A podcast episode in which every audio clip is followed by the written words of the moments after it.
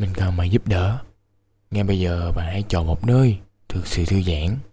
Đó có thể là chiếc ghế sofa, cái giường bạn hay ngủ. Và thêm một cặp tai nghe nữa để thưởng thức podcast của mình một cách trọn vẹn nhất.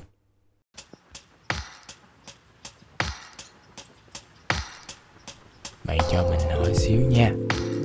Có bao giờ bạn hứng chịu cái sự tức giận của người khác chưa nào?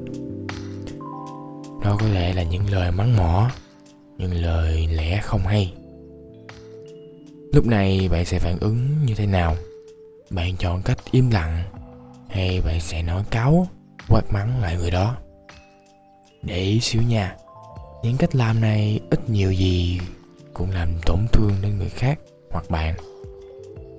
Thay vì như vậy, bạn có thể chọn một cách nhẹ nhàng hơn. Đó là hiểu. Ở đây có nghĩa là tìm hiểu, là thông cảm cho người đó. Biết được tại sao họ lại nổi giận, tại sao họ lại buông những cái lời khó nghe như vậy. Ví dụ nè bạn vừa mới đi học về và hứng luôn cái màn giận cá chém hớt từ mẹ bạn. Mày để xe gọn gọn vô cho tao coi. Mày thấy cái nhà dơ mà còn không biết quét nữa lao nhà cho tao mày. Mình tin chắc luôn là lúc này bạn rất là khó chịu. Nhưng khoan, bình tĩnh đã. Bạn có để ý rằng mẹ bạn trở về nhà sau một ngày làm việc vất vả hay không? Bạn có biết rằng mẹ bạn lúc này đang rất rất là đói bụng. Bạn có để ý rằng mẹ bạn đang chuẩn bị buổi tối cho gia đình của bạn với một trạng thái vô cùng mệt mỏi và ế oải hay không?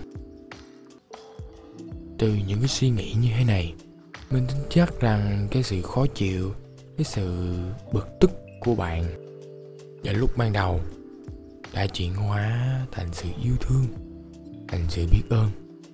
Biết ơn vì những bữa ăn, những sự hy sinh của mẹ bạn. Vậy chỉ có một chữ hiểu thôi. Mà bạn đã chuyển hóa được sự khó chịu từ lúc ban đầu, trở thành làm biết ơn, sự yêu thương. Từ đó, bạn có thể dễ dàng vị tha hơn. Tập này chắc mình dừng ở đây hen.